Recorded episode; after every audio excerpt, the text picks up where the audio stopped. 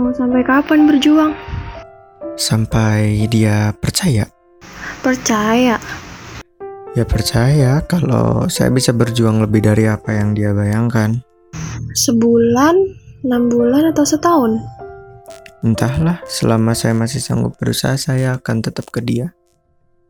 Terus, kalau ada seseorang yang lebih dari dia dan coba mendekati, Sudah pernah ada, hanya saja saya menjauh. Yang saya cari bukan seseorang yang lebih dari dia, tapi seseorang yang sama seperti dia. Makanya cuma dia yang saya mau. kenapa sebegitunya?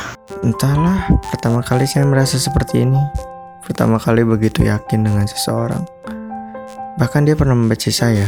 Ya, karena memang salah saya juga.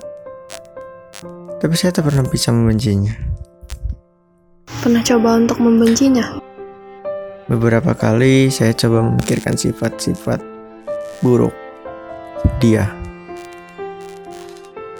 Bukannya benci, malah rindu orangnya. Aneh emang. Bahkan sampai detik ini saya merindukan amarahnya. Kalau gitu, apa yang kamu rencanakan ke depannya? Tidak tahu, cukup mengikuti alur saja. Walau sekarang saya kehabisan alasan untuk menghubungi dia.